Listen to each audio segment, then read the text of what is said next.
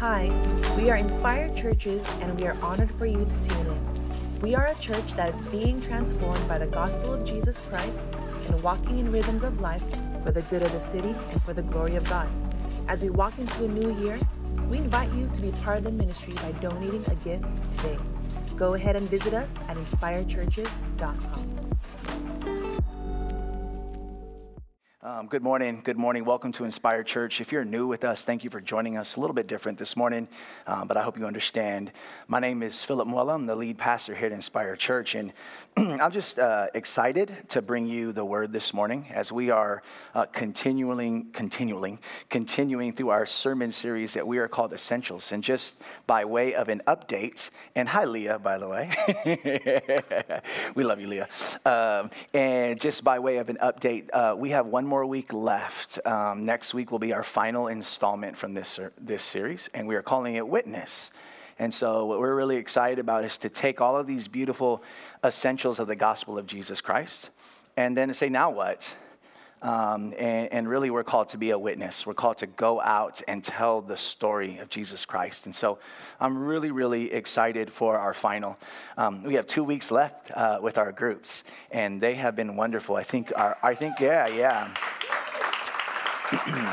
and uh, uh, I, I, I, think we're, we're almost going to end up averaging somewhere close to 78 to 80 people in groups. Um, and so that is so, so incredible. Uh, just by way of a pastoral reminder, this Wednesday we will be fasting as a church. As you know, we're going through a relocation process, um, and we're Abraham right now. We don't know where. God has just told us to go. And so uh, we are asking that you would continue to pray with us, that He would make His will known. Amen? Um, I will go, we will do church in a tent if that's where God wants us, you know? And so um, our goal is not, not to go where we want to go, but where God wants us to go. Amen? Few of you agree with that. Praise God. Uh, the rest of you are like, well, it depends on where you go, Pastor. Um, amen and amen. Um, our culture is built on performance and achievement, isn't it? And if you think about it, we perform and achieve in order to justify our worth.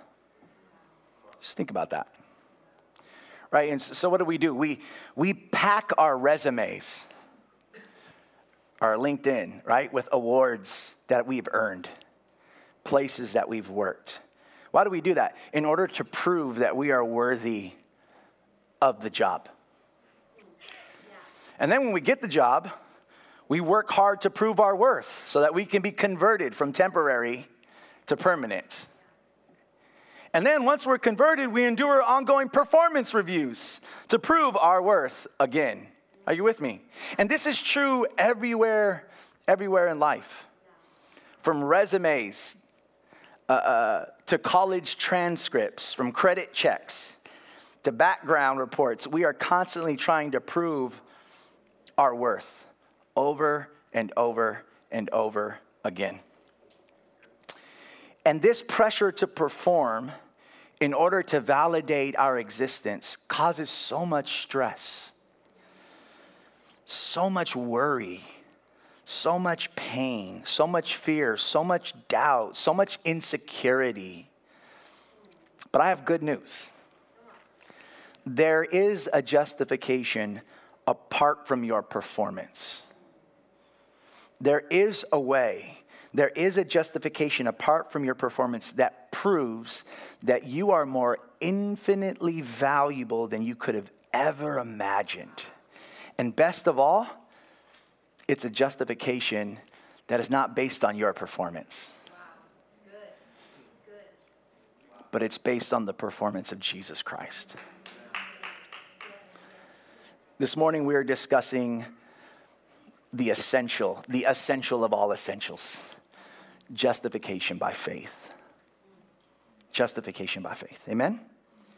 So let's pray, and then we'll get into the text. Heavenly Father, would you anoint me uh, to speak your word? Lord, I pray that as the seed of the word is sown in this building, that as the seed of the gospel is casted into the soils of every heart and mind in this room, I know that the wicked one is in here wanting to steal it. I know that the evil one is in here wanting to cause it to not fall into deep soil.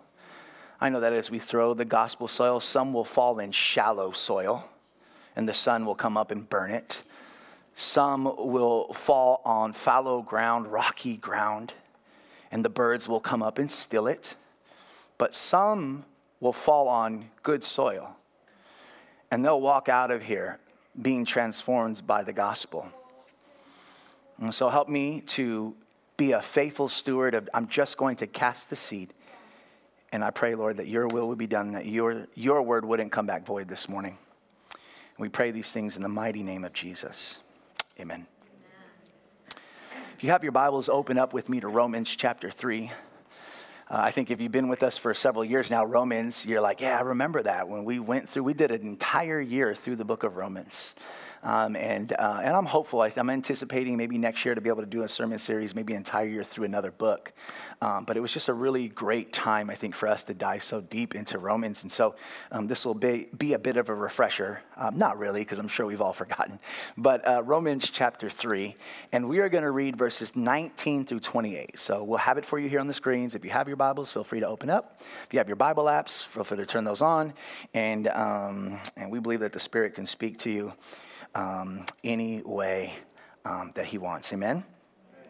And so, uh, again, my hope is that the text is illuminating, illuminating today. Like this justification is like such a powerful, like if you could truly grasp this this morning, like this can really like powerfully change the way, radically change the way you make decisions.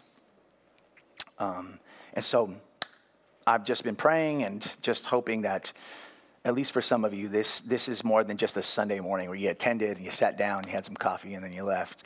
But this is, this is a, a marked mon- Sunday. Amen?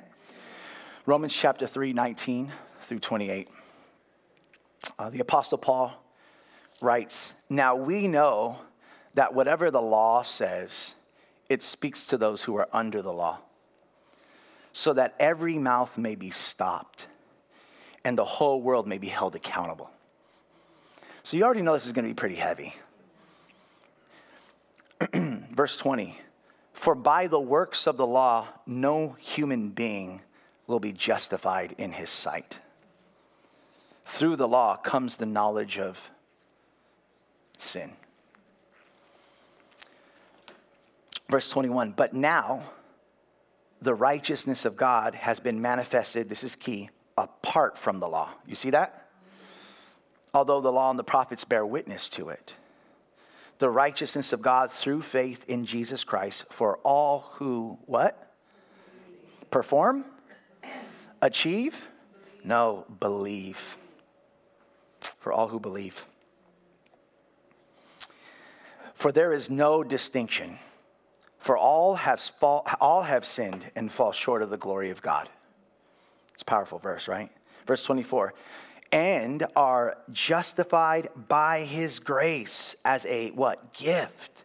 Through the redemption that is in Christ Jesus, whom God put forward as a propitiation by his blood to be received by faith. This was to show God's righteousness this was to show God's righteousness because in his divine forbearance, he had passed over former sins. Verse 26. It was to show his righteousness at the present time so that he might be just and the justifier of the one who has faith in Jesus. Then what becomes of our boasting? It's excluded. By what kind of law? By the law of works? No, but by the law of faith. And finally, verse 28 For we hold that one is justified by faith apart from the works of the law. I have a, a, a, tall task this morning to build a case against you, which means that there is going to be a high chance that people will be offended this morning. Because that's what happens when you build a case against somebody. But I'm going to believe that my goal isn't just to build a case against you, but my goal is ultimately in building that case to point you to where you can have freedom. So stay with me. even if it hurts, because I promise the gospel heals and will call you closer to Jesus. I want you to learn this morning. Pastor Andy and I were actually talking about it this week. My, my prayer is that you might apprehend the gospel. Right, so in doing that, anticipate teaching and less preaching today. I know a lot of us like the heart stuff, like speak to my heart and hit me with the affections. And I believe inspirational. We're called Inspired Church, right? This is what we want to do. But I think the mind needs to apprehend the gospel we need to look at it. We need to p- take it apart. We need to learn it. And so, just as a, a, way of a PSA this morning, like anticipate some teaching. And, you know, I, I, I want to encourage note taking, you know. Um, take your notes out. I promise I won't think you're texting. Um, but nonetheless, if you check, check your fantasy football, I won't even know. But I, I want to trust that the Holy Spirit, I want to I want to speak to your mind and and and and trust the Holy Spirit with your heart. Amen. And so, really, I have two simple tasks. If I were to split this morning's sermon, talk, I want to split it into two tasks. Number one is I want to describe to you the justification that comes from ourselves. And I want to talk to you about how that's invalid. And then I want to tell you about the justification that comes from Christ. And so there is a justification that comes from you that condemns you. But there is a justification that has come from Christ that will give you life. The entire gospel hinges on believing that and agreeing with that wholeheartedly. And so that's my task today. And so, for my first point, I want to talk about the justification that comes from ourselves. In Psalm 130, David asks what I believe is the most critical question facing mankind. It's not World War III, right? It's not climate change. It's not politics. The most critical question that man could ask, David asks in Psalm 130, and he says this If the Lord keeps records of sins, who can stand? And I believe here in Romans 3, verse 20, Paul provides an answer to that question when he says, By the works of the law, no human being will be justified in his sight. And guess what? Paul not only answers David's question, but then he also gives us a reason why revealing to us the standard by which God determines who is right and who is wrong. David not only tells us uh, uh the reason why, but he gives us the standard, the measuring rod by which God determines who is just and who is not.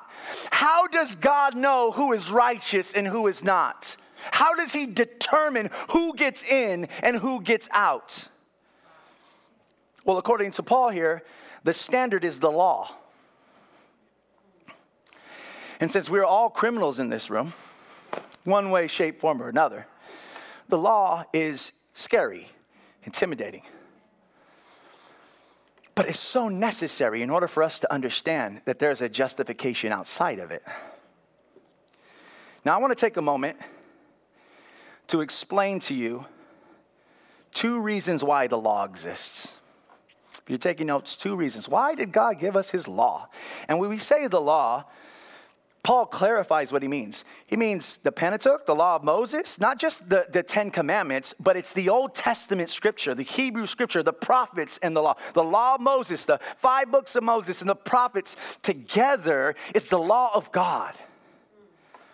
And so, why did God give us his book? Why did he inspire men to write? Two reasons why the law exists. So, you ready? If you're taking notes, really simple. Reason number one is that the law reveals God. The law reveals God. And if you just want to go ahead because you're taking notes, reason number two is the law exposes man. And you don't have to go there yet on the slides. You guys are doing great, but I'm just getting ahead of myself. You just want to know the notes right now. The law reveals God and the law exposes man. So let's talk about how the law reveals God. Because we are finite creatures, amen? and God is infinite, it would be impossible for us to know God unless He revealed Himself to us. Do you guys get that? Because we are finite and foolish. It would be impossible for us to know God unless God Himself revealed Himself to us, right? I, I much rather would under, I much rather understand God through divine revelation versus human speculation. So the law of God is simply God's perfection revealed to us. Are you with me? It's the revelation of God's holiness. It's the revelation of God's character, God's credibility, God's integrity, God's divine nature. It, it, reveals who He is, how He thinks, what He hates, and what He loves. And this is so key. This means that God Himself is the standard by which all of humanity is examined and measured up against. And if God is the standard, then man is exposed. And so we move on. The law reveals God, but the law also exposes man. Some of you like, I don't really like the law.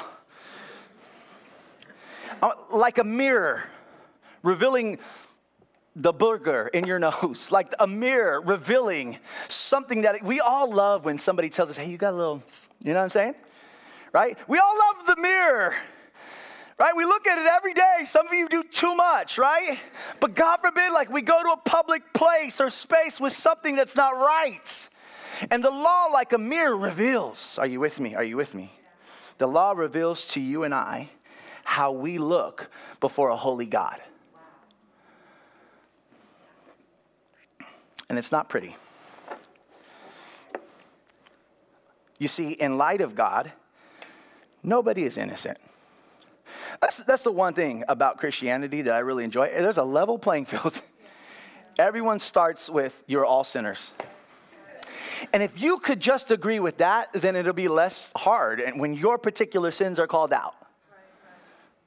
No, you guys, we had like two agreeing. No. You see, in light of God, nobody is innocent. Not even the pastor on the pulpit. Nobody is blameless. I want you to think about it.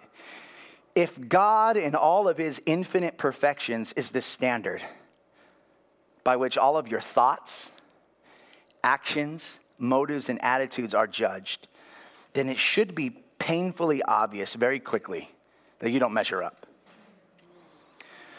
This is why Paul says something pretty direct in verse 19, doesn't he? He says, Every mouth is stopped. Anybody like me? You, you do too much? Right? Paul says the law was given to shut everyone up. That's hard. Are you sure Paul said it like that? In other words, in light of the law, all of mankind is silenced, defenseless, and without any excuses.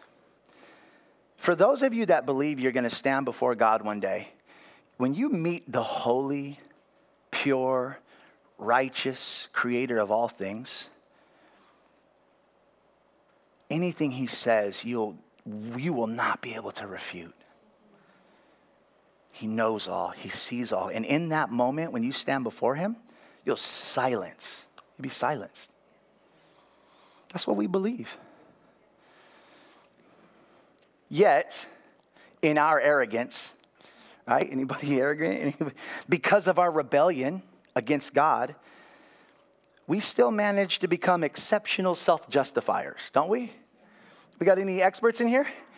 Eh, any, you know, the elbows hidden, right? We got, we got some self justifiers in the room, don't we?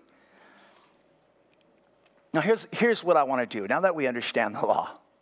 Um, I want to dive deep. I, w- I want to take time to describe four ways humanity tries to justify themselves. Okay? the first three are in relation to God's law, and the last one is outside of God's law. So the first three is for all the folks that believe in God's law. And then the last one's for maybe there might be some atheists in the building or people, just kind of folks that are secular and don't really believe in any type of divine being. Well, now I got a little something for you too. Okay? We got a little, we got a little something for everybody today. So l- let me talk about one way that we justify ourselves as human beings in relationship to God's law. Number one, the first one is we deny, set aside, or ignore God's law. One way this happens in our culture is that we misappropriate love, don't we? Our culture has really taken love and has redefined it in a way that I think abuses the actual definition of what love is. You know, we talk about love as if it overlooks sin, as if love turns a blind eye to injustice. In fact, for justice to exist, love has to exist. And this deception has led an entire culture to believe a very dangerous narrative that I fear some Christians believe, which is why I'm here to pastor you this morning. There's a dangerous narrative that's being repeated often in our culture. And what is it? God accepts me just the way that I am. That sounds good, doesn't it? That sounds good. Right? That, that feels good. But in an effort to justify our sin, we have confused enablement for love. We've confused enablement for love.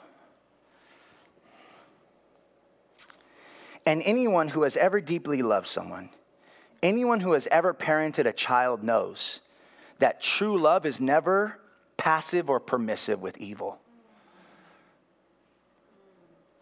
True love must discipline. True love at times must confront. Do you agree with that? Yeah. True love at times must correct. Yeah. In order to shape and mold the one that is being loved in order for that person to be molded for their ultimate good and their ultimate benefit, there needs to be correction. There needs to be shaping. There needs to be molding. There can't be passive, permissive, turn a blind eye. And since it is God's desire for all of his people to look like him, the law is not something that we should abandon, neglect, or overlook, as some would suggest, but it is something that we should cherish and love as a tool that helps reveal and reflect our Heavenly Father, and it exposes us. Think of God's law as like this spiritual self awareness. Without it, you would totally justify your behavior. And so, contrary to what some so called Christian leaders preach, we are not to do away with the law. Let's throw the Old Testament out. Right? Let, we like Jesus. Let's just talk about what, you know, he's nice and he's merciful and he's forgiving and he's all these elements, right? But let's just throw everything else out. We, we cannot divorce the law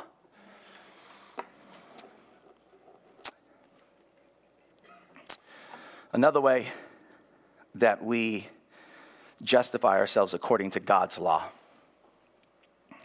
is we, we adjust it, don't we? Just make a little edit, right? Relax it a little bit. Amen? Yeah. Here, our justification does not come by abolishing the law, but by revising it.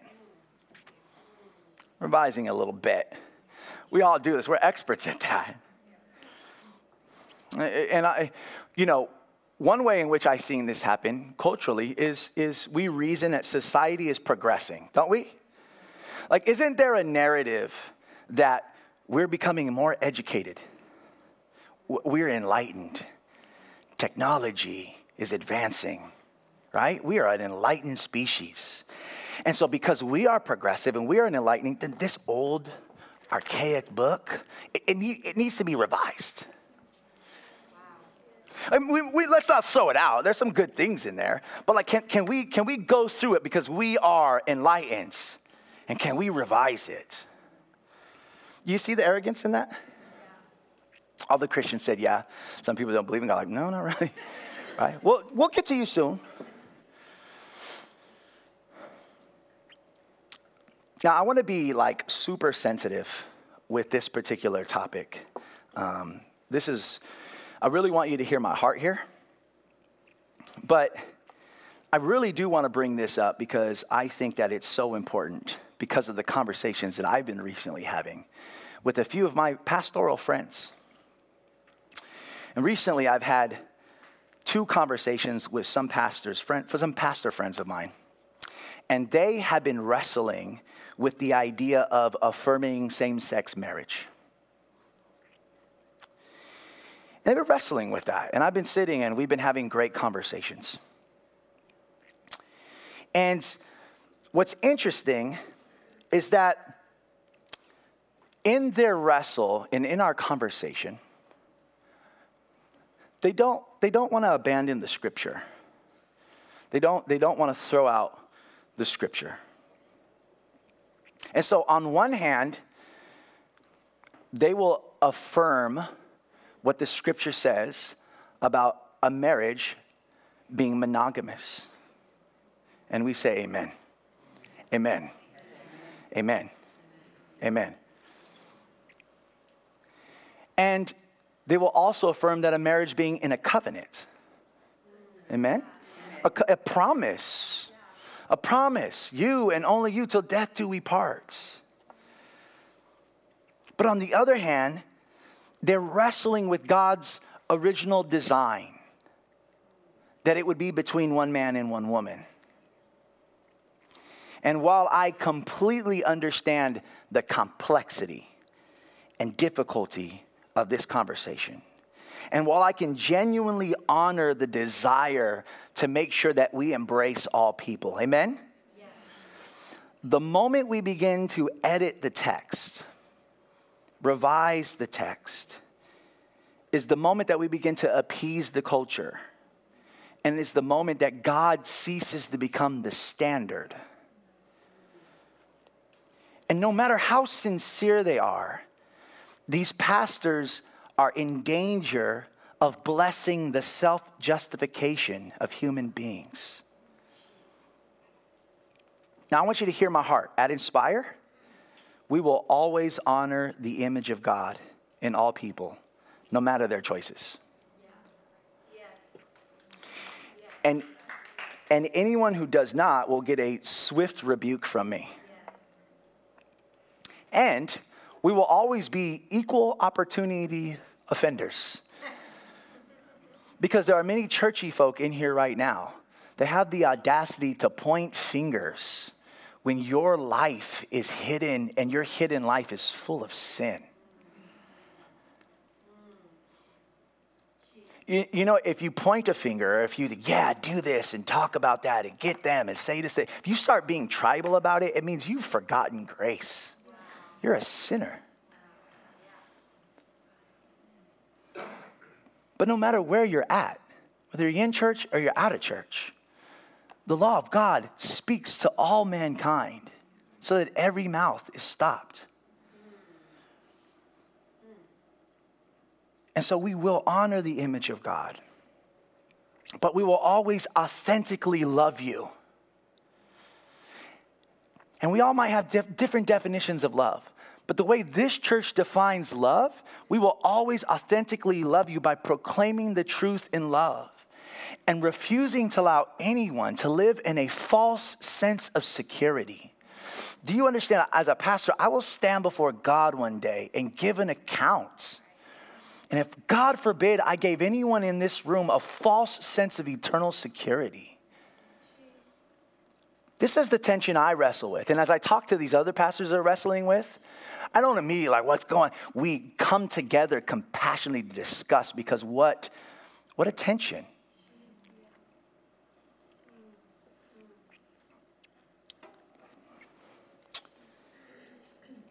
We deny the law, don't we? We adjust it, we edit it, And finally, we, we try hard or promise to do better. Yeah? And, and attempt to fulfill the law in our own strength. Yeah? This is for all you churchy folk now, right? This is for all you religious folk. This is for everyone who's like, I go to church and here are my, my accolades. Let me give you a list of things that I do. Look how much I pray. Look at the tithing report. Look how much I give, Pastor Phil. Can I sit in the front? No, not here, huh? Look how much I fast.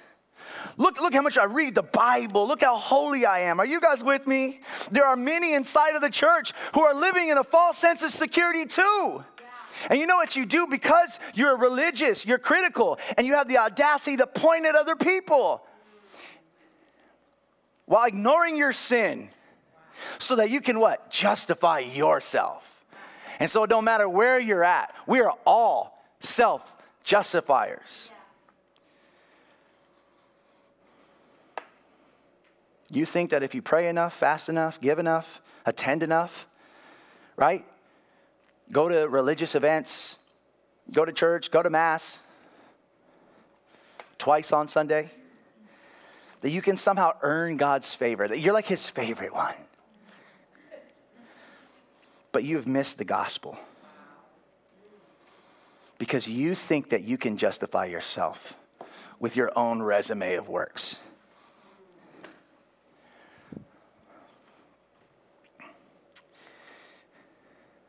A few weeks ago, I preached a message on repentance. Another tough message. And I, I overheard a few folks, actually, it was a few times I overheard this. Um, you know, people say, son, I don't get it. Right? Like, why do I need to repent? I'm a good person right? And this is actually real common when it comes to repentance.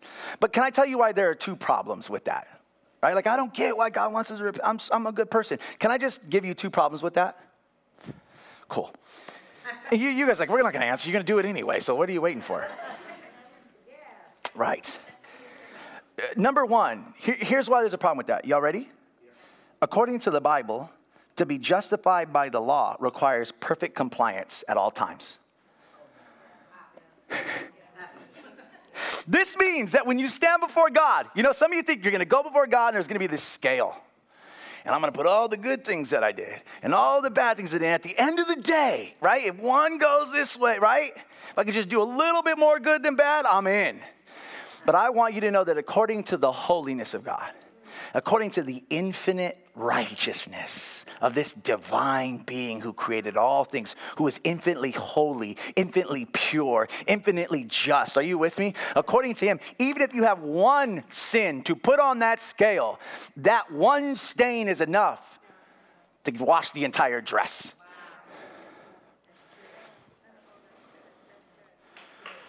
Right? And I want to say this is what I call evangelical ignorance because all we do is go to church on Sundays right? And a lot of the churches that we call evangelical now are not even preaching the truth.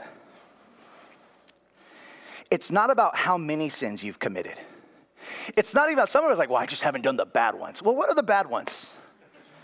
What are the bad ones? Right? It's not about how many sins you've committed. It's not even about if you've done the bad ones, right? But in light of an infinitely perfect, infinitely pure, infinitely holy, even one blemish is enough to stain the entire dress.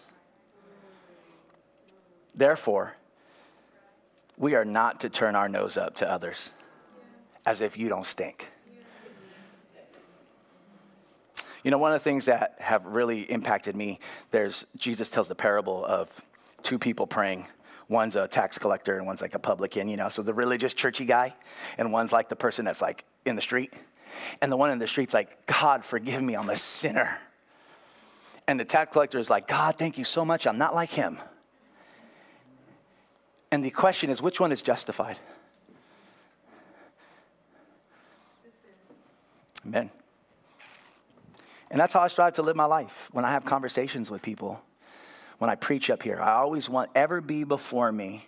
I never want to be the guy that says, look at them.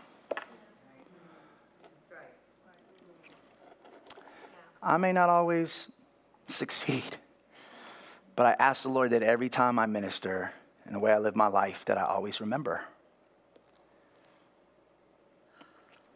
Even the person you see on the street, think of a, whatever, whatever person, I don't want to even name some, whatever you think in your own mind is dirty and outcasted. How dare you think you're better? Amen? And if the grace of God has touched you and you truly apprehend the gospel, you'll repent of being the publican. Y'all with me? And if you're still not convinced, maybe I'm not doing a great job. If you're still not convinced and you still think that you are good, remember that even your good deeds, remember that remember even your best deeds on your best day are still dipped in self-righteousness. Because you're all just performing in order to get in. You're all just like, I'm, even the good things that you do, you, you need that applause. Come on. You need that praise. And here's how I can prove it just keep doing good and let nobody thank you. And I guarantee you, oh, they should have that, you know, I know I do it all the time, right? You ever open the door for someone? I've told you this story many a times. When I'm in my flesh, I'll yell thank you for them. Yeah. And thank God they don't turn around like, oh, hey, Pastor Phil. right? I'll open the door and I fully anticipate them to say thank you. And if they don't, I'm like, thank you. thank you. what a jerk. this is the problem with religiosity. Your good deeds stink because you're just trying to achieve riches. You're trying to use God, you're trying to get in. It's not, it's transactional, it's not love, it's not good in light of God. It's good for yourself. And you think our holy, infinite, righteous, all knowing, just God doesn't know that and doesn't see that? Hopefully, you're convinced in the end, even our best moral attempts to earn God's favor are just different ways we try to justify ourselves. Right? Some of us go to church to feel better. Some of you come here on Sundays because it's some sort of like point for you. I went to church. Like your attendance is self justification. Wow. Okay, I got to get back here. I'm looking at my time. You guys should have started it late. Just kidding. Praise God for our team. Now, remember I said there's some of you in this room that are like, yeah, but I don't believe in all that. I don't believe in the law. The law has no bearing on me. I'm not going to abolish it, edit it, try to fulfill it because I don't care about it because I don't believe it exists. There might be people in this room like, I'm an atheist. I don't believe in all that. Some, you know, this is man made, this is man written. It's not, have no bearing on my life. Right? Justification, righteousness, propitiation. Don't even know what that is, Pastor Phil. The law of God, I simply don't care. That's your problem. You're religious, not me. Justification eh, is not my problem, but I want to respectfully disagree. And I want to point back to my opening to the sermon. Most people live their lives trying to justify their existence. Even if you're not a Christian, you live your life accumulating for yourself awards. You work to earn. And then what you earn, you, you, you show. And what you show justifies whether your life matters. We are all motivated by this. You go to school, you earn degrees. You get advancements in your career. You accumulate stuff nice cars, nice house. What all of what is this? This is all a show. In order to prove to everyone looking, but to prove to yourself that you're valuable, that you matter. And you know what that is? That's religion. I wanted to get the meme of the Spider Man like pointing at each other. You know what I mean? It's like the same guy. You may not go to church, you may not believe in God, but you have a God that you work for and you earn and you build up a list of righteousness, and that righteousness justifies you. So even if you're not religious in the building, the reality is you are working, performing, achieving, hoping to validate your existence. You're proving yourself, maybe to mom and dad. You're proving yourself to that boss that fired you. You're always proving, you're always performing. And the weight of that is so heavy and so crushing because it's never enough. It's never enough. Rockefeller said, just another million dollars. It's never enough. And you'll get what you want, and it's not enough because what you want is more money, more problems. right. Are you with me? Everyone, and I know I went off my, my, my notes here. Everyone, whether religious or irreligious, is looking and longing to be justified. Amen? Right? Singles, you're justifying yourself by trying to find somebody. Am, am I valuable? Am I worth it? Am I good looking? Am I wanted? We, just are, we justify ourselves on IG every time we put up our, our best pose. Every like is a justification. Right? Okay, I gotta get off this because I'm running out of time.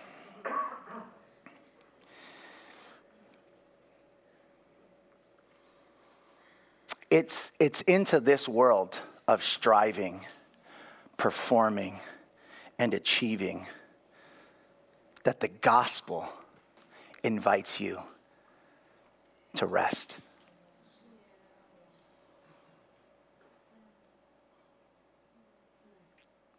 It's in this world of working really hard to justify your existence, to prove that you're valuable, that Jesus invites you to rest, to lay your burdens down.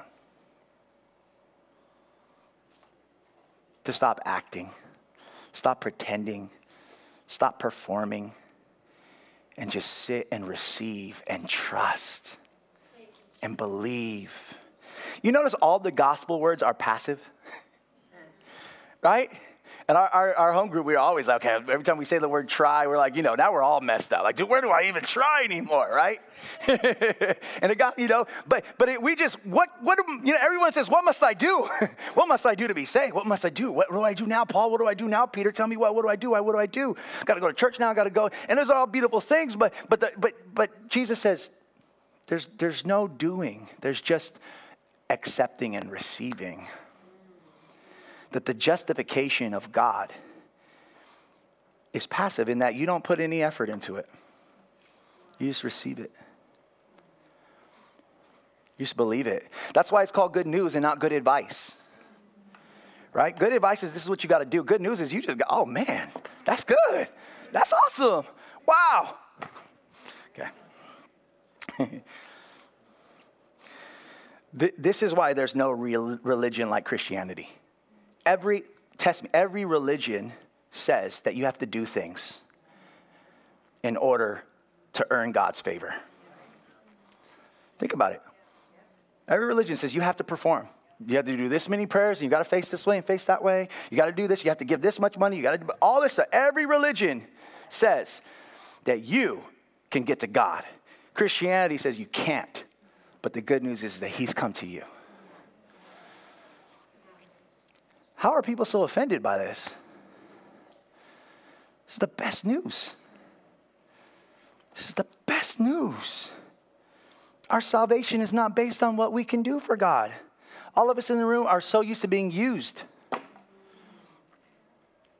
We get used, don't we? Everywhere. We get used. And yet Christ says, like, I'm, I'm here to save you, not based on your performance. I'm God. I don't need you to do anything for me to make me more holier. There's nothing you need to do. God is like, man, I'm holy. Here's what I've done to make you holy. Ours is a justification that is not based on our own efforts, achievements, striving. Our righteousness is that is not from ourselves, but a righteousness that is from God. You see, justification is not just a pardoning of sin but it's a gifting of righteousness. Are you with me? This is why the good news of the gospel must include the life of Christ and not just the death. Uh, can I teach you something in here? We got a few minutes. Can I just teach you something here? Yes? Great. I'm gonna do it anyway. Christians, you think that justification, the cross just represents forgiveness. Are you with me?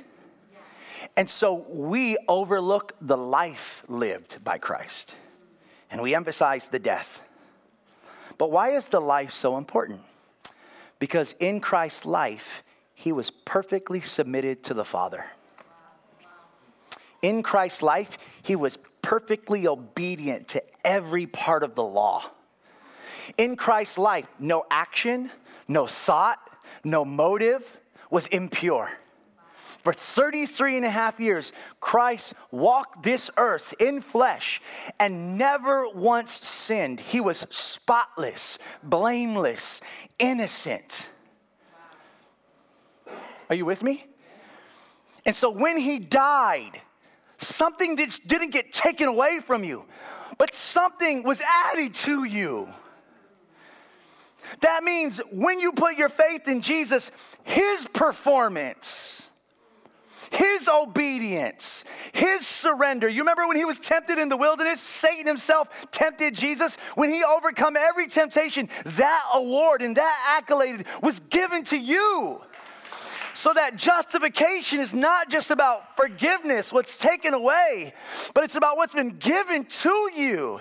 And I think maybe your worship isn't passionate enough because you don't quite understand what you've been given in Christ. Maybe, maybe your passion and your zeal and, and, your, and your complacency is the result of not remembering just what he gave you. We're not just talking about a judge that said not guilty. We're talking about a judge that said not guilty, then, like Pastor Roger said, adopted you into his family. And not only did he adopt you into his family, but he gave everything that belonged to him to you as if you were his firstborn son. Y'all don't really know grace. You just think of it in subtraction and you fail to understand addition and you live your life that way. Because if you knew what was added to you, you'd stop trying to justify yourself. Your money, your car, your looks, your job, your career, your title, your position, Sure, I'm not saying quit all, the, those are great things, but they wouldn't become ultimate things. Your children, some of you are justified by how good of a parent you are. And it's all over you. You can see, you're, you're just justifying yourself. You see how the gospel changes everything? When we say we are a gospel centered church, the gospel transforms everything. We never move away from it. I've heard it said to speak forgiveness is to say, You may go. Go in peace, you've been forgiven. But to speak of justification is to say, You may come. Not only are you forgiven, but now you're welcomed into the presence of a holy, infinitely pure, and righteous God. And you know how you come in? Not by your performance, but by putting your trust, your faith in the performance of Christ. You know what will make you a better person? Is not by trying to do better, but it's constantly thinking about what Christ has done for you. When you're sinning, when you're caught, the, the first thing you do is like, okay, I gotta do better. I can't do this no more. The first thing is to sit and say, Jesus, I've forgotten how lovely you are. I've forgotten how justified I am in you. And here I am trying to do justification in my own way and it's leading me to break the law. and so, thank you, Jesus, because you lived the life that I couldn't live. And you took the punishment that I deserve. So that when I put my faith in you, guess what happened? Two things. We say this a lot. Not only did I put my sin on him, but then he gave to me every ounce of his perfect record of divine righteousness. Wow. Now, in light of that truth, live your life.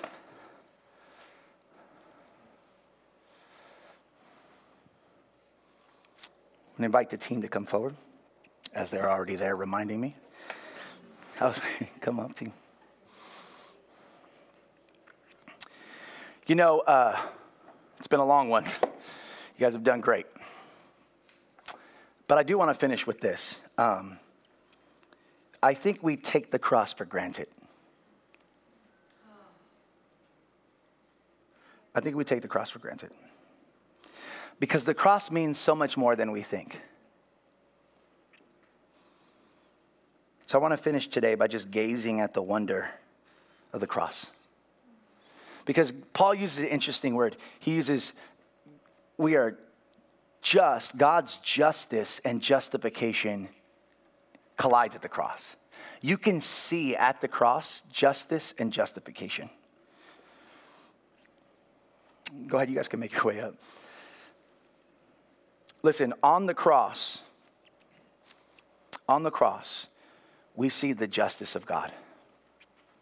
I know there's some moving around, but try and stick with me here because we're trying to gaze at the cross. on the cross, we see the justice of God. Y'all with me? What do I mean by that? What do we see on the cross? We see God judging the guilty in Christ. Y'all with me? On the cross, we see God, the Father, judging the guilty in Christ. How is that so? Because when we put our faith in Him, guess what? We put our sin upon Him. He who knew no sin became sin so that we might be made the righteousness of God, Christ. Are you with me? Are you with me? So on the cross, we see God judging the guilty in Christ. On the cross, we see God's wrath pouring out on Christ. On the cross, we see the penalty paid we see the debt cleared. But we don't just see the justice of God, we also see the love of God and the grace of God. On the cross, we see the love and grace of God. On the cross, we see our sin, our guilt, and our shame exchanged for Christ's perfection, Christ's purity, Christ's honor. Are you doing okay? You see, I think we know more about what God takes away than what He gives. I want you to think about this, and we're, we're coming to an end right here. Every divine honor, every divine award, every divine accolade that Christ achieved in his life has been given to you on the cross as if you had earned it yourself, so that his honor becomes your honor because of the cross. His award becomes your award because of the cross. His accolades become your accolades on the cross. This is the genius of God. This is what makes God righteous. That God has made a way to justify guilty sinners without compromising justice. This is the genius. God has made a way to justify guilty sinners without compromising his credibility and integrity as righteous and justice. How does he do that? He's done that in Christ. Because of his justice, no sin will go unpunished in Christ. You with me? Yet because of his grace, no sinner cannot be elevated and distinguished to a place of supreme honor because of Christ. This is the heart of the Christian faith that God's love and God's justice meet on the cross. And Paul finishes Where's your boasting? Where's your boasting now? Your boasting is not in your own righteousness, but our boasting is in Christ. Before we go, I just want to give you an opportunity I want to give myself an opportunity. I want to give put all of us on a level playing field. Whether you're a follower of Christ or not, we are all falling the trap of justifying ourselves. And so, right now, I just want you to lay your self justification down and heed the invitation of the cross that says, Come to me, all those, right, who are heavy laden and burden, and I will give you rest. Take upon yourself my yoke. My yoke is light. My yoke is easy. My burden is easy.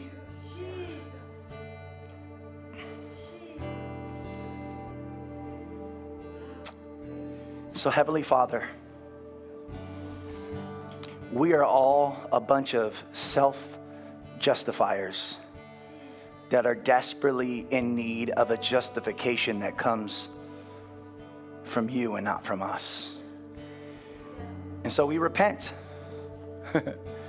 that word all of a sudden doesn't become so scary when we understand that repentance is a beautiful invitation to lay our doing, our striving, our working, our competing down at the cross and to simply receive and trust in what Christ has done on our behalf. And so we gladly repent this morning. And I pray that the gospel of Jesus Christ, not just the sins that were forgiven, but the righteousness that was imputed to us, would be the motivating factor in all that we do as we leave this building this morning. And so, if we're going to boast in anything or anyone, we're going to boast in the cross. And so, I pray as we leave this place, let us not forget, let us always remember, and allow the gospel to constantly motivate our work our school, our interactions with our friends, our family, the way that we serve, the way we, all of those works and things that we, we don't earn your love, but I pray that your love motivates us to live a life that gives you all honor and glory. And so we thank you for your word this morning. It does not come back void. I am leaning on that word, Holy Spirit, that you would do what I can't do, and you would help it to bear fruit in our lives as we leave. Thank you so much. We honor you.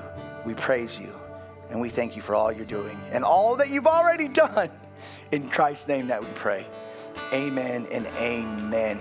Inspire family, thank you for taking this ride with me this morning. We love you. God bless. We'll see you this week at home groups and back here on Sunday. Have a wonderful day.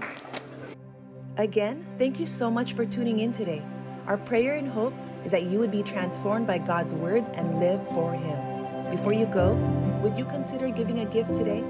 By faith, we are walking into the new year and continuing to believe in what God is doing in the city through our missional communities and mercy ministries. Visit us at inspiredchurches.com to give a gift and let's see together the great things God will continue to do in the new year.